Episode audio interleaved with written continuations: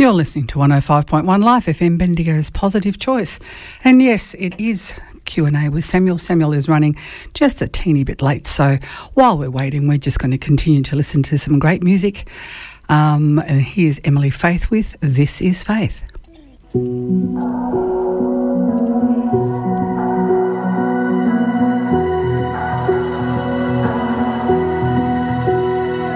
It's a moment, it is only just a moment.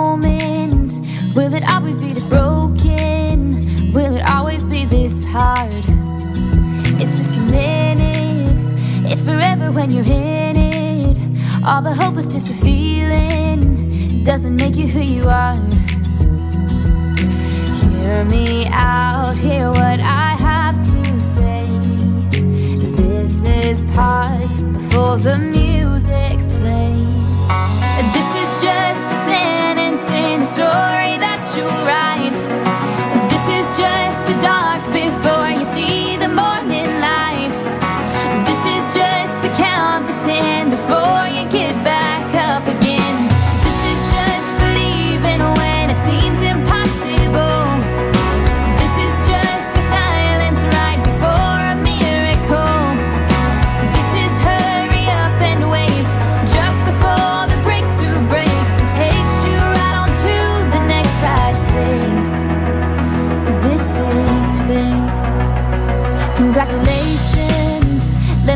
first to say it.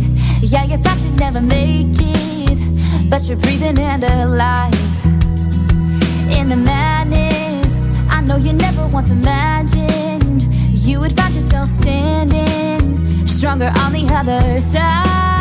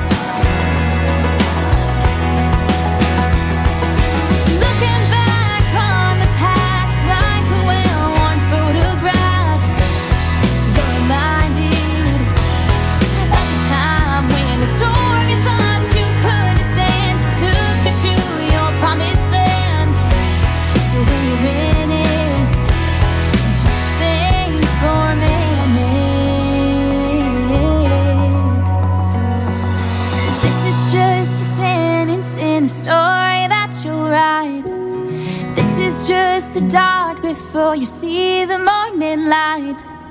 This is just a count to ten.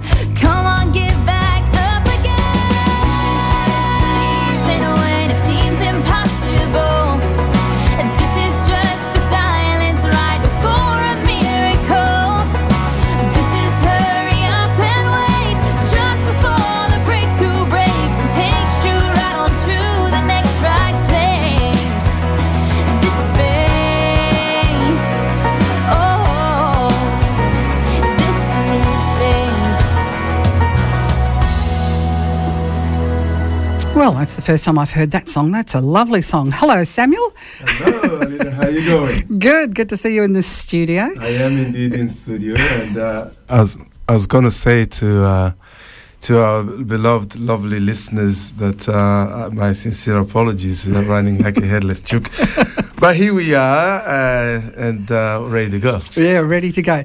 Now, just for uh, our listeners, if you would like to uh, watch Samuel live, you can go to um, Samuel's Facebook page, Samuel Tshisekedi, and uh, and you will see you will see his beautiful face live, and you will get some of the behind the scenes stuff. So, um, if you're interested in that and uh, and you want to have a bit of interaction while we're on air, then uh, please go to Samuel's Facebook page. And I appreciate the leader's kind words about my looks. Uh, praise Jesus.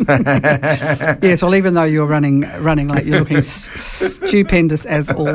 Thank you. Uh, now we were uh, we were we we shared with everybody last week um, Yes. the uh, the work that you have been doing for the last nine months in the Congo. You've Yes. just uh, come back. You've been home a couple of weeks, two three weeks, Yes. and uh, bedding back into um, the cold in Bendigo, Yes. which yes. which I know you love. You, It is one of my favorite things. No, no, no, I- you are a frog, so it's no good at all. I was, you know, you got to remember, I was born in tropical paradise, Mm-hmm. and then I came to winter wonderland. You know, it's uh, Both great places to be, but it just depends. That's Yeah. exactly right. yeah, that's all right. Well, uh, so um, so we did discuss that uh, for the last couple of weeks. So we thought we might uh, tackle something that uh, we've been learning about, or Yes. we've, we've been you've been teaching about at the church, Yes. and we might do that as a series, and that is the gifts of the Spirit. Yes. Um, and uh, we've had some really terrific. Um, uh, teaching on that, and I know that uh, different churches, uh, some some like to talk about the gifts of the Spirit and like to experience them and teach about them, and others uh, leave them alone a bit. So there's Yes. a, there's a bit of um, discussion that can be had around things, and Yes. also looking at the maybe the dangers in people using some of these things falsely. Yes. Um, so we are looking at 1 Corinthians 12, is that right? Yes, we we have um, the the uh, you know the gifts of the spirit to look at, and the, uh, what, what more what best text is there when you're talking about the gifts of the spirit um, than to look at First Corinthians uh, twelve. So Mm. I think that's the text we're going to look at, and I, I'm sure you have your Bible already open right there, right ready to go. I do have one. Let's do that. Funny about that. Yeah. So, where would you like me to start? Well, actually, yeah, if you start from the first verse, um, and then we can run all the way to, at least for the sake of uh, honoring God's word, uh, read all the way to verse 11, I think, and that should be fine. Okay. so, I'm actually using the ERV, which is Okay. the studio Bible here, and it's actually quite a nice uh, reading of the scripture. So, we are, if for those that are listening who would like to join us, we are reading from 1 Corinthians 12. Now, you can can you just uh, give our listeners the the acronym ERV stands for? Are you able to- Oh, I don't know. Why do I not know? I have to look at it at the front. Samuel. Easy to read version. There you go. All right. So this is starting at verse 1. Now, brothers and sisters, I want you to understand about spiritual gifts. You remember the lives you lived before you were believers. Yes. You let yourselves be influenced and led away to worship idols, things that have no life. So I tell you that no one who is speaking with the help of God's Spirit says, Jesus be cursed. Hmm. And no one can say, Jesus is Lord, without the help of the Holy Spirit. Mm-hmm. There are different kinds of spiritual gifts, but they are all from the same Spirit. There are different ways to serve, but we serve the same Lord. Mm. And there are different ways that God works in people, but it is the same God who works in all of us to do everything. Hmm. Something from the Spirit can be seen in each person. The Spirit gives this to each one to help others. The Spirit gives one person the ability to speak with wisdom, and the same Spirit gives another person the ability to speak with knowledge. The same Spirit gives faith to one person, and to another, He gives gifts of healing.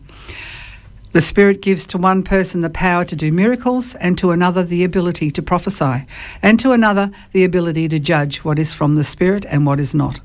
The Spirit gives one person the ability to speak in different kinds of languages, and to another the ability to interpret those languages. One Spirit, the same Spirit, does all these things. The Spirit decides what to give each one. Mm.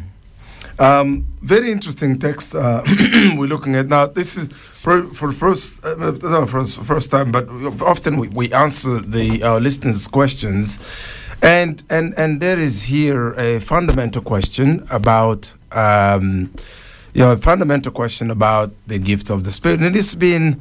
Uh, it's been quite a, a significant one. Uh, this this question here, because of the different ways uh, across the uh, Christian fold, uh, as you were pointing out in your introductory note, uh, that the people look at people look at these particular gifts. Uh, There is one fold that thinks that these gifts no longer uh, or, or are no longer operational, and so there will be those who thinks that these must have ceased, and they'll have a you know an argument for the cessationist point of view um, which I'm not going to take on uh, today. Uh, I may just mention one thing or two to just make the point that, you know, Apostle Paul writing uh, this particular text to the Corinthian, unless one assumes uh, that um, it is after this text is written, I think around about 55 AD.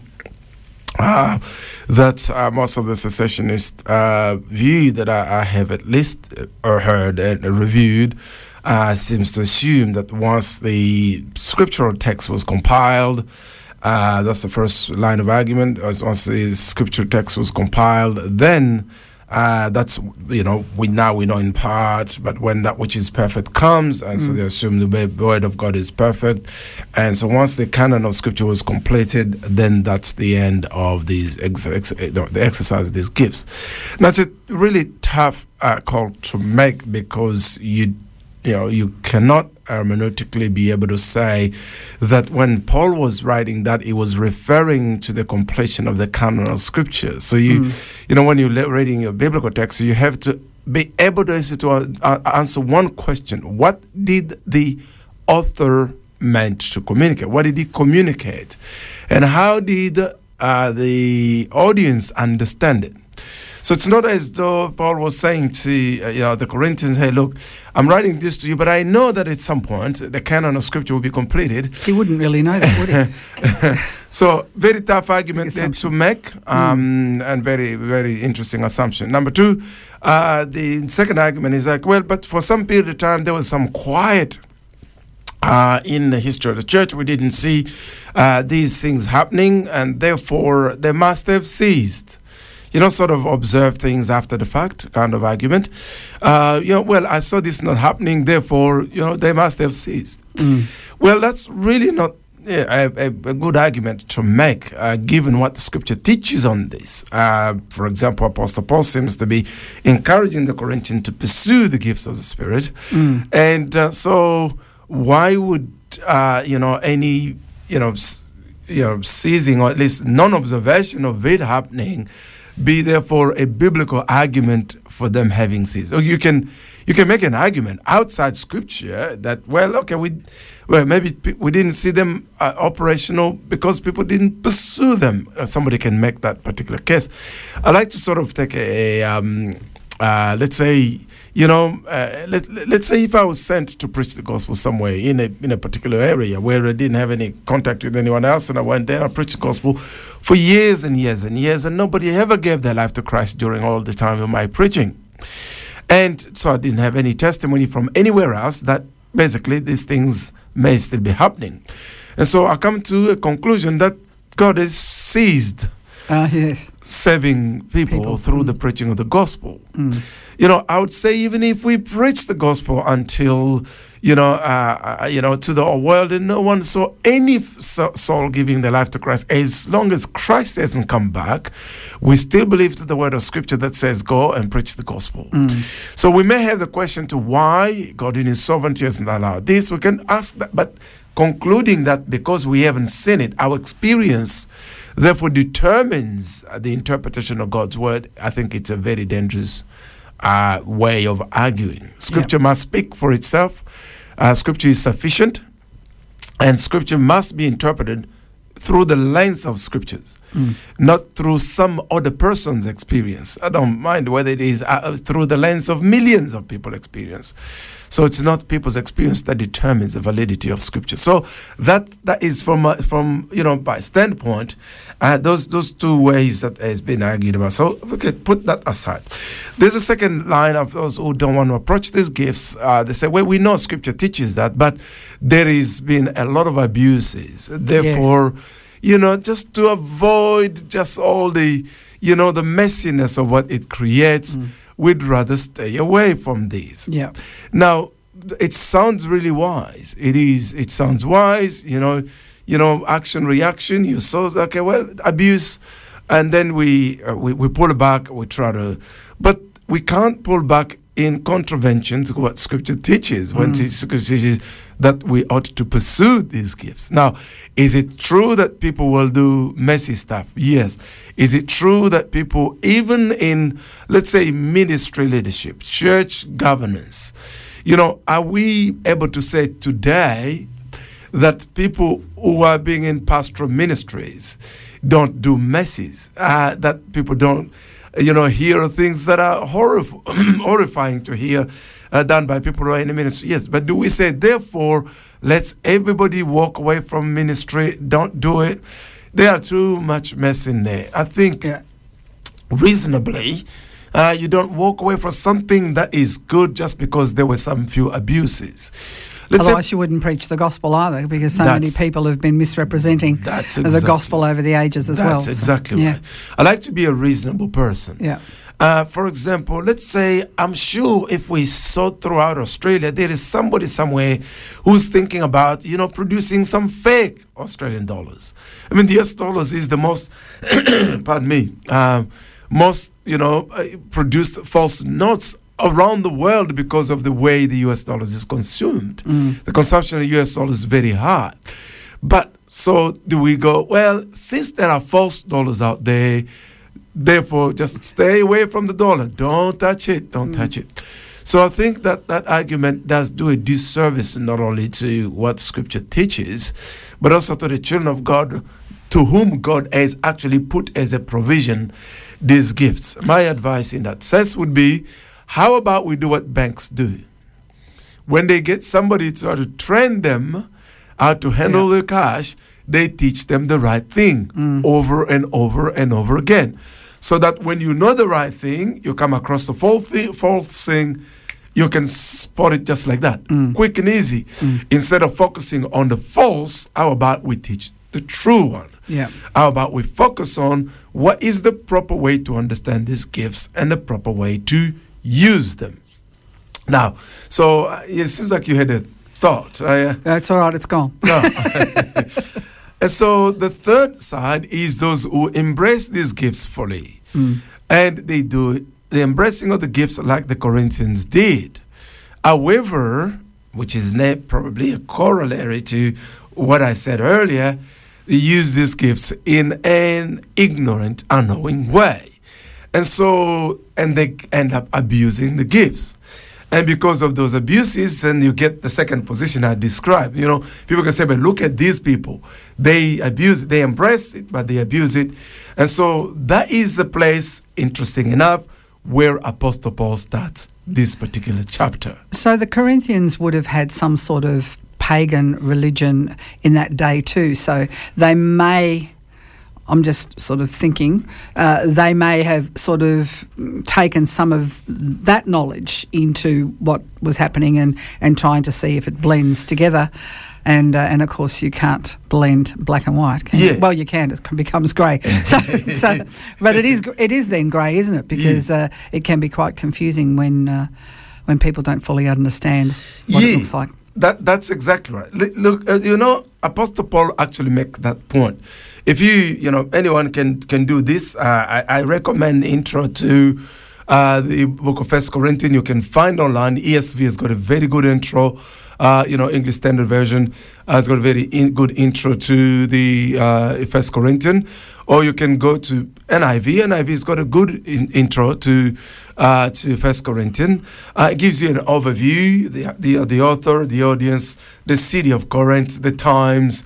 You know, these these things are very first steps of your hermeneutical inquiry. Yes. So I think that, as I've always said, um, one of my heroes, R.C. Sproul, used to say, every believer is a theologian. The question is, how good or how bad a theologian are you?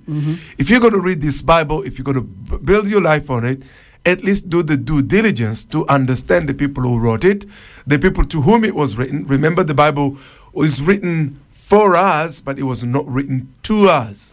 You know, you're you're not Galatian, you're not Roman. I mean, you're, I'm not a Corinthian. Yeah. Uh, you know, I'm not a Thessalonian. So while this word of God is of tremendous benefit to all of us, God used the author of this text to write to particular audience in particular languages. The audience had particular cultures. They had number of issues they were confronting. That sometimes, for example, you notice that Paul's letters. I think apart from uh, the uh, epistle to the Romans, which was an, an excursus of Christian uh, doctrine because he was writing to a church he'd never met before. He'd heard about the church in Rome, but he had never gone there to visit them. So he, he actually taught just Christian doctrine. But most of the rest of his letters, he was responding to things that were being reported to him or the questions that these churches asked. For example, the first uh, epistle uh, to the Corinthian is Apostle Paul answering the questions and resolving the issues of the things that he had heard, and some of which were terribly bad things that were happening in, In Corinth. church, yeah. So we get to be beneficiary. I thank God for first Cor- for the Corinthians. Uh, I'll get to that in a moment. The messiness have wrought for us a tremendous benefit of knowing how not to do things. Things, yeah. So that's where you started it. That's where we're going to start uh, with the reading. Uh, but you know, as it is always, it's always good to catch your breath. Yes, well, we will. Uh, and we're going to um, listen to The Saga with Fearless.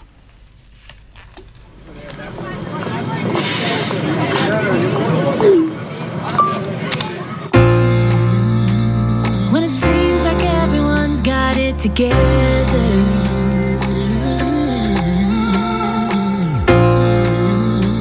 And you're the only one who doesn't feel the same.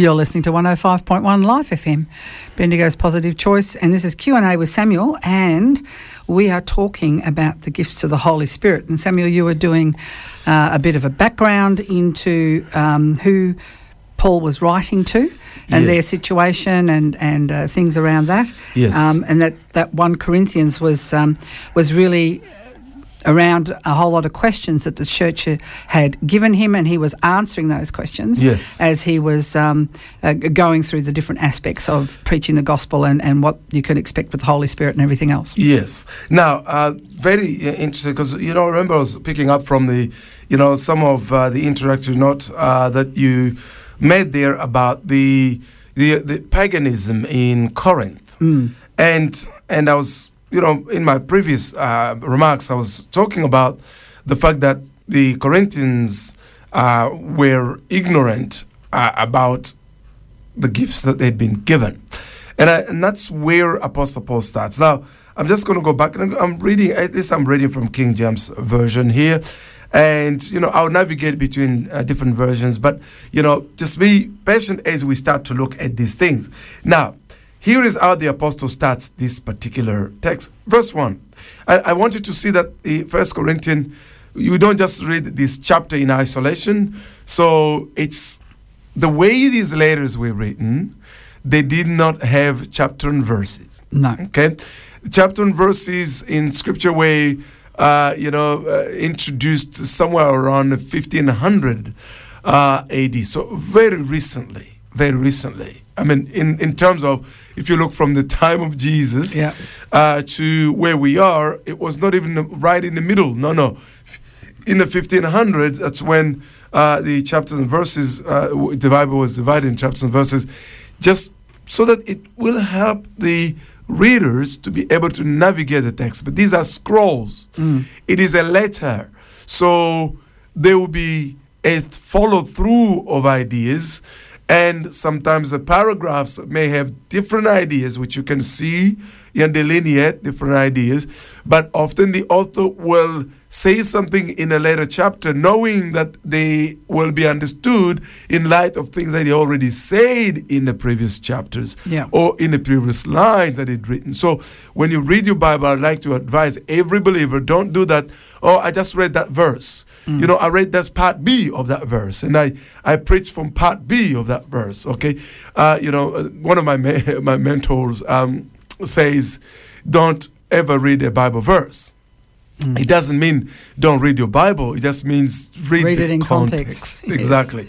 Context, context, context is the king. So Apostle Paul starts here to say, now, as though I've come all this way, and I'll sort of be doing that back and forth as we as we, we start to look at these things. Uh, now, concerning spiritual gifts, about scriptural gifts, uh, spiritual gifts, brothers, that includes sisters, it was in a culture where it was not when he said brothers, he did basically leave the sisters out. Uh, brothers, I would not have you be ignorant. I don't want you to stay ignorant about this. And so, uh, this makes the point that the apostle judges that the Corinthians are ignorant about the gifts. Mm. But he's not saying that they did not have or exercise the gift. Yeah. Because otherwise, he wouldn't be teaching them and then correcting hey, things must be done in order. Mm. They were exercising the gift, but they were ignorant Yeah. about it. Yeah. It starts for me. That's the. f- I mean, that's the place to start. Mm. One can have something and even use it, but be ignorant about it, and often not knowing how to properly use something ends up in abnormal use. Normal use, Mm-hmm. abnormal use. That's where we get the word abuse from. Just, Yeah. just you, you cut the normal, Normal ab, use, abuse, and the- abuse of something is when. Um, yeah, I've got some of our listeners from the US just dropping in to say hi. Um, so, because they were ignorant, even though they had the gifts, you can see the reason why there were all sorts of mayhem happening in the Corinthian church. Remember, when you go to read, I'm not doing the introduction to Corinth, to First Corinthians with you because I know everybody. Yes, if you really love Scripture and you love this program, I would like to encourage you go and just simply find Intro to Corinthians. If you have any Bible study Bible you have, or online, find Mm. ESV, NIV. Those are two I recommend, but there's more. That's our listeners' homework at the moment. Yes. Seeing we're going to be talking about this for a few That's weeks. exactly right. Yep. So that you know when we talk about it, you can go, oh yeah, yeah, yeah, I'd read that. Yeah, yeah, yeah, I know this. Yeah. So it says to them, this the Corinthian church was the, one of the most gifted church among the churches that the apostle Paul had built, Mhm. and so it was very gifted and it was prolific in the use of the spiritual gifts. And however, it was an ignorant church. Mm. And let me sometimes it's good to, to, to give some examples. I'd like to do that often because it makes the point. When I was in, uh, you know, uh, let me actually start, start with, it, with the point that the spiritual gifts, the word gift, it means something you have been given. It seems obvious, Yeah. uh, but it must be emphasized. A gift is not something you worked for, Mm. otherwise, it would not be a gift. It's not something you earned, it would not be a gift. And so it is an unmerited, a gift is like, a, it is ca- charis, where we get charisma, charismata, you know, charis, Mm. charisma, charismata. Uh, the gifts is a favor, an unmerited favor, grace, Yeah. if you will. And so the person who gives you the gifts may give you a gift that is way above your head. Okay? You can receive a gift that is way above your head. And the fact that you have that gift, it's way above your head. Even I, here I am. Like, somebody can, you know, give me a, a very complex piece of equipment. Now, the fact that I own it doesn't mean that I know, how to use it. how yeah. to use it. Have you got the manual? That's the thing. You've Yeah. got to get the manual Yeah. and you've got to start reading it. I like to give example when I was in the Congo.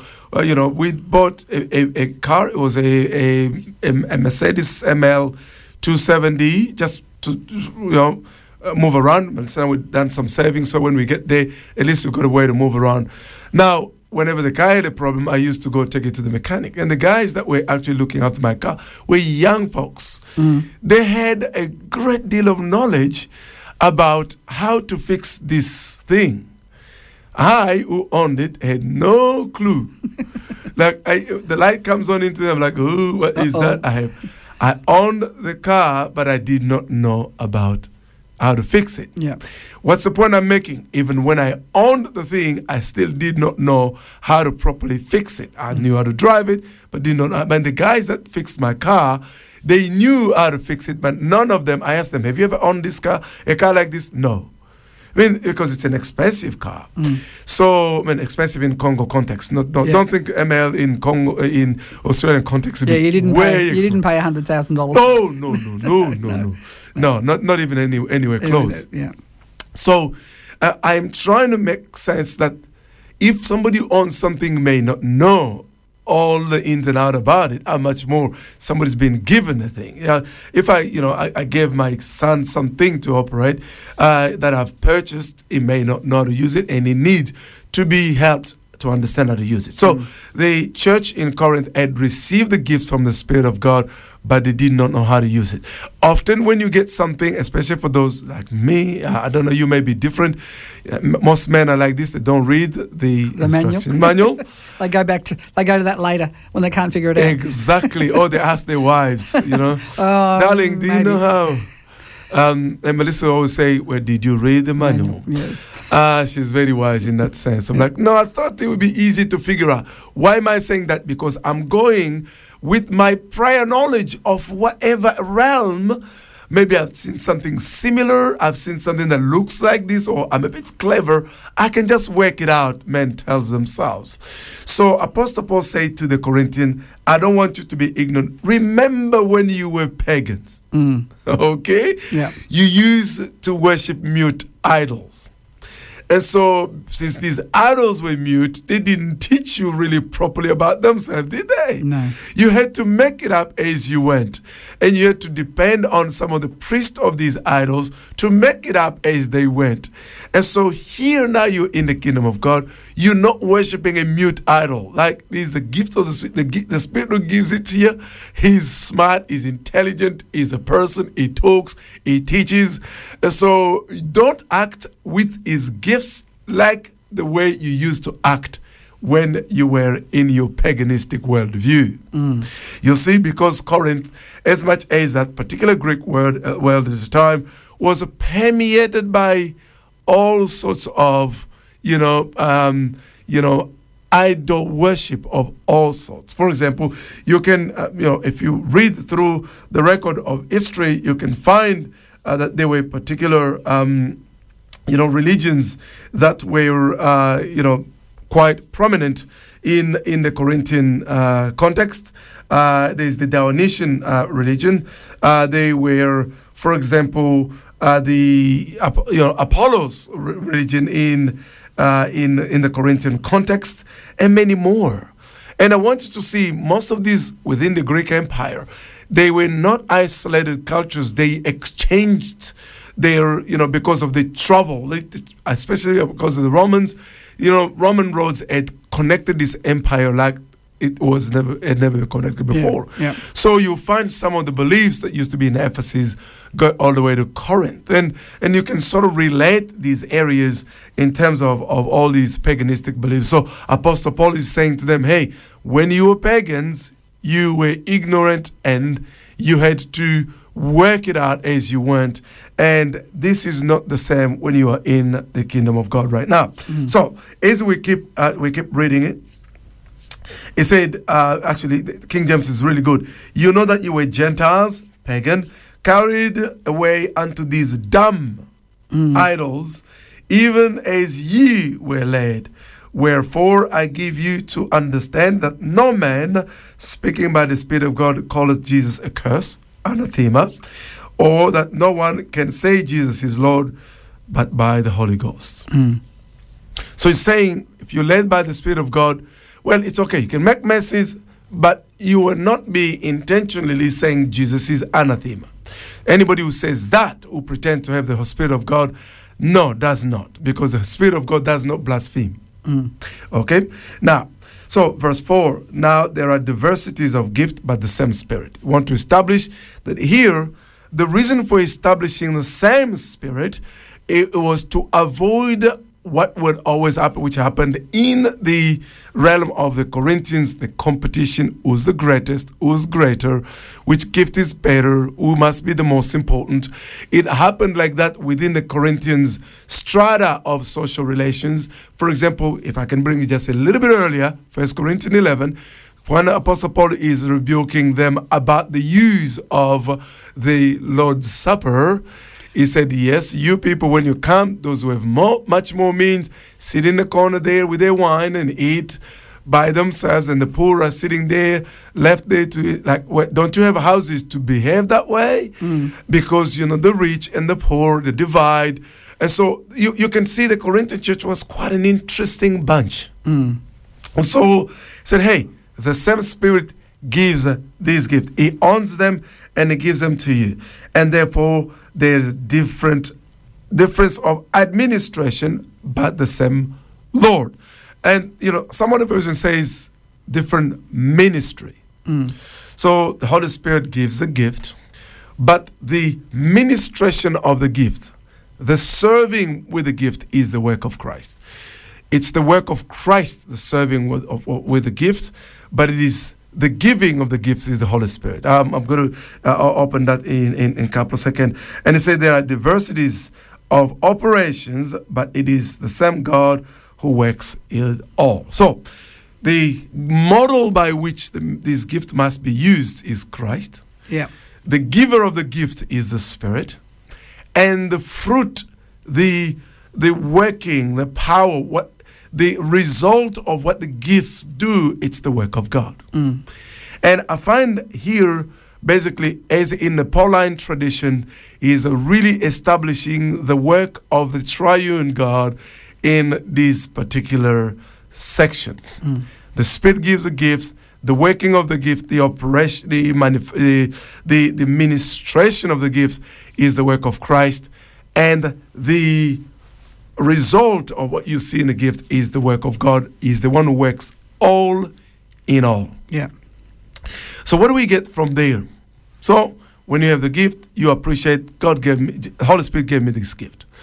But when you're ministering with it, the only model so far, the only model that the apostles had, they'd never seen the Holy Spirit in human form operating and ministering, serving people. They'd never seen that.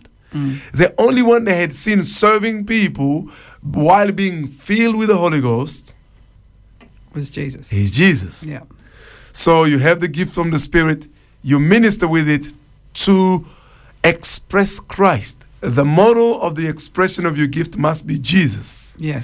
If he is not the model, you've missed the boat. Yeah. And at the end, when you see the result, remember God did that. Mm. And I think that's a thought to hold. It is a thought to hold. And while we're holding on to that thought, we'll have, uh, we'll listen to Bradley Bridges with Holy Spirit Burn, which I'm hoping is quite appropriate for at this particular moment.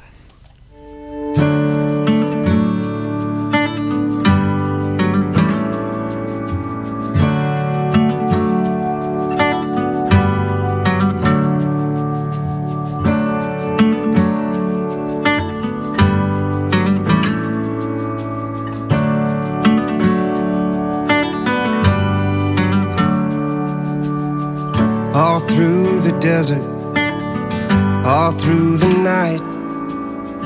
There's a love that holds me, I can't deny. And I can feel your presence here in this place. My heart says yes, Lord, come have your way. Oh, Holy Spirit, burn, burn, burn inside of me. Holy Spirit, fire, fire, fire burn so brightly. Well, I can feel your wind that's blowing to come set me free. Holy Spirit, burn, burn, burn inside me.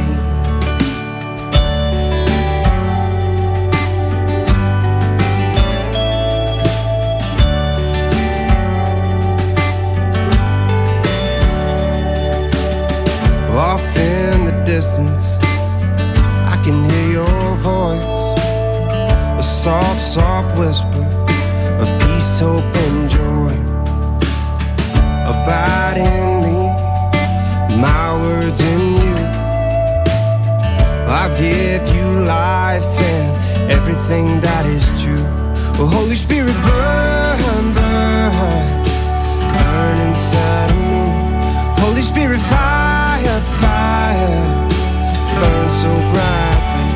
Well, I can feel your wind that's blowing to come set me free.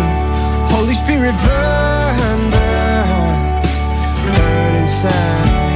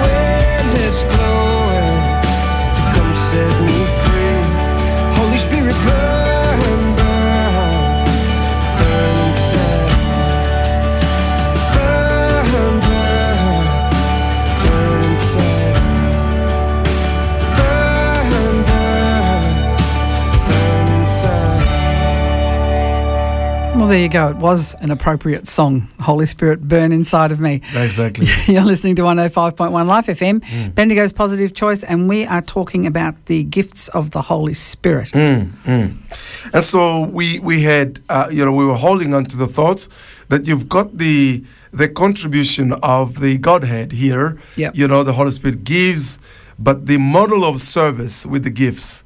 If anybody carries a gift of the Spirit that they serve others with, I'm going to read. Uh, you know this next verse makes that point.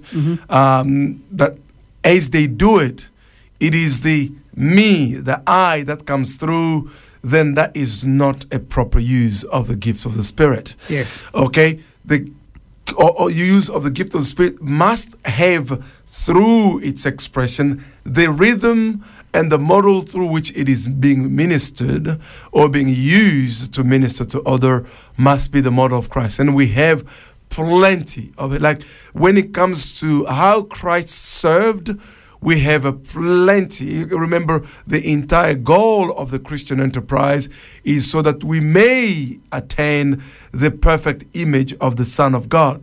And, and this goes without saying, whether it is the ministry, whether pastoral ministry or whatever else ministry you may have uh, in the church, whatever you do, if what you do does not have for fundamental model the heart of Christ Jesus, if anything at all, you know, if it, it's the expression of your own personal insecurity, if it's the expression of your personal, your, your own self worth, I do this so that they may see that I am some important person. I do this so that others may come to accept me. I do this so that even though I've failed in other things, I can feel good about me because I'm a good ear.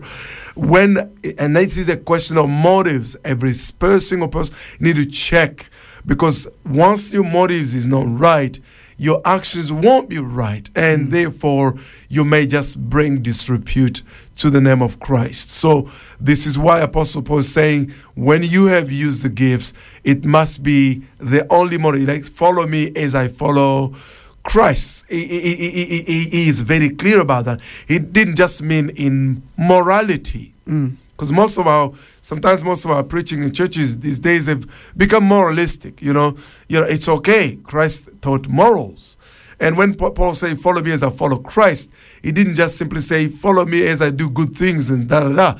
It- my modeling of discipleship, my modeling of service, my modeling of you know using the gifts and so on and so forth. Christ is the model. I cannot emphasize this enough.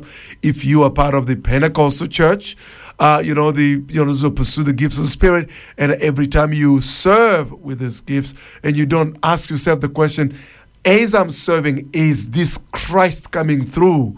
If it is not really the model of the service that Christ provided, I would I, I would advise you to go back and study Christ and study Jesus' ways of operating, and you find that not only the grace of Christ and the love of Christ throughout his ministration, even when he spoke the truth, he spoke it with grace. Mm. You know, Apostle Paul has got this uh, uh, advice to the Colossians says, "Let your word be seasoned with, like with, with salt, right? So that you may know how to answer each one. So that we must always be seasoned with grace." And you have, and, and I'll, I'll, I'll show you why. You know, Paul start with particular gifts uh, that are quite interesting. I'll, I'll get to that in a moment. Now, I, I- don't mean to say that I was with the apostle and th- this is why he started with these ones, but I I am intrigued by the fact that he started with particular gifts uh, in this list here. And so, and here is uh, ver- the next verse uh, that uh, we're going to look at, uh, which is verse 7. But the manifestation of the Spirit is given to every man for common good. You see, he has used the word gift of the Spirit and is interchangeably now used the manifestation of the Spirit. So the gift of the Spirit is a manifestation of the Spirit. Remember, the gift is the gift of the Spirit. He has given it to the one who has received it. But as it is being exercised, it is the manifestation of the work of the Spirit. Why? Because it is possible for there to be some other manifestation that is not the manifestation of the Spirit. Eh, because it's a manifestation of the Spirit, you've got to, this is where we will get to the discernment part. When we get to the discernment, you want to see is this a manifestation of the Spirit of God? Is this the manifestation of a human spirit? Is it the manifestation of a demon? Is this manifestation of you know, uh, you know what you know, a religious spirit? What what kind of manifestation are we dealing with right here? So very very uh, important there for us to remember. Just just bear with me there for a second. And so that is something that needs need to be borne in mind. It is a manifestation of the Spirit. So, in other words, it must be the work of the Spirit, mm. by the Spirit, and manifesting the Spirit, being used with the model of Christ, and the end result is God who does it. Mm. Yep. That will give you tremendous deal of humility right there. Yeah. Now, let's go to his list of the gifts, and that's probably where, as we start to answer this question, that's as far as we're going to be going. Now, there are at least nine gifts uh, of the Spirit that the apostle is mentioning here. And let's go to those uh, from verse 8. For to one is given by the Spirit word of wisdom. Word of wisdom, that's the first one. To another, word of knowledge by the same Spirit. To another, faith by the same Spirit. To another, the gifts of healing by the same Spirit. To another, workings of miracles. To another, prophecy. To another, discerning of spirits. To another, diverse kind of tongues. And to another, the interpretation of tongue. But all these works worketh that one and the same Spirit, dividing to every man severally as he wills. I was reading from King James, so Yeah. I was sometimes somehow uh, without realizing, you know, contemporizing the the reading, but you know, I wanted to sort of read, you know, the text as it is. Now, so we have about we have ni- nine gifts here that the apostle highlights within this text. Now, uh, there is a broad um, category, uh, at least dividing within the Christian fold uh, in terms of those who have looked at, at these gifts. And there could be a bit of little diversity, but generally, uh, there's at least three categories that can be pulled from these gifts so we can categorize them. And I'm going to give you these categories uh, right now. If you're writing it down, it might be helpful. Number one, uh, it is the gifts of knowing, the gifts of revelation. The gifts of revelation. And what are these gifts of revelation? Word of wisdom, word of knowledge, and discernment of spirit. Mm. These are the gifts of revelation or the gifts of knowing. And I will explain that in a moment. Then there is the gifts of power. Like, for example, faith, uh, healings, gifts of healings. That's mm. actually how it's written like that, plural in Greek, and working of miracles. Yeah. Okay. Uh, so these are the gifts of power, the demonstration of power. And the last uh, category, the third, is the gifts, the vocal gifts of the speaking gifts. And the speaking gifts, as you could have guessed it, tongues, interpreters of tongues, and prophecy. Now, that one there, some put it in the gifts of knowing, gifts of revelation. Nothing wrong with that. Uh, but I'll, I'll explain uh, further why, uh, you know, it is in this category of the gift of speaking. Okay, so given that, it, you know, the time we have and we've started this introductory material on these gifts, let me start by establishing a couple of things that I'm going to leave you with as thoughts about the gifts of revelation. So, where the knowledge, where the wisdom, where the knowledge, and discernment of spirits. I'm just I'm not going to explain the gifts themselves. I just want to give some introductory notes. And when we together again next Sunday, I will take each gift with after definition and biblical examples and practical ways that operates today. And so so we can we can therefore do that kind of stuff. Sounds good. Right. Now, why are these three first called the gift of knowing, the gifts of revelation? The word revelation is the word apocalypse. for example. You get, you get the word a- a- apocalypse from.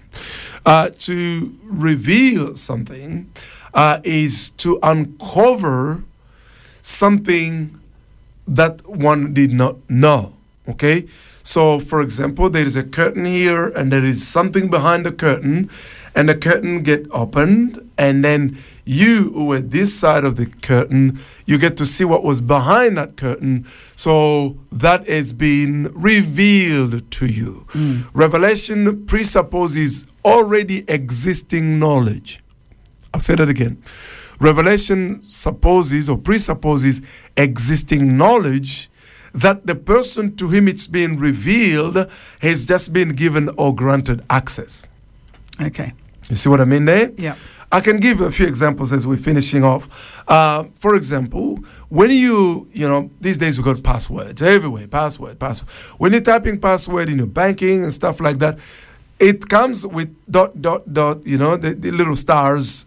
Basically, the password is covered. Mm. So that somebody who might be standing by your shoulder can't see what you're typing. It's covered. Now, on some computers, there's a little eye that says you want to see your password. So you can click on there, and the letters that you had typed or whatever numbers then stands out so the person's behind you can see.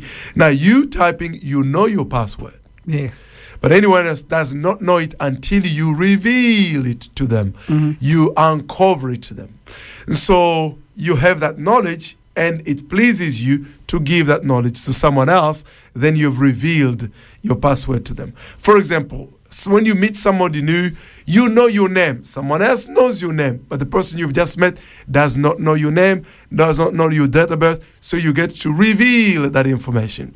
So revelation presupposes an existing knowledge that one is uncovering for someone else to have access to.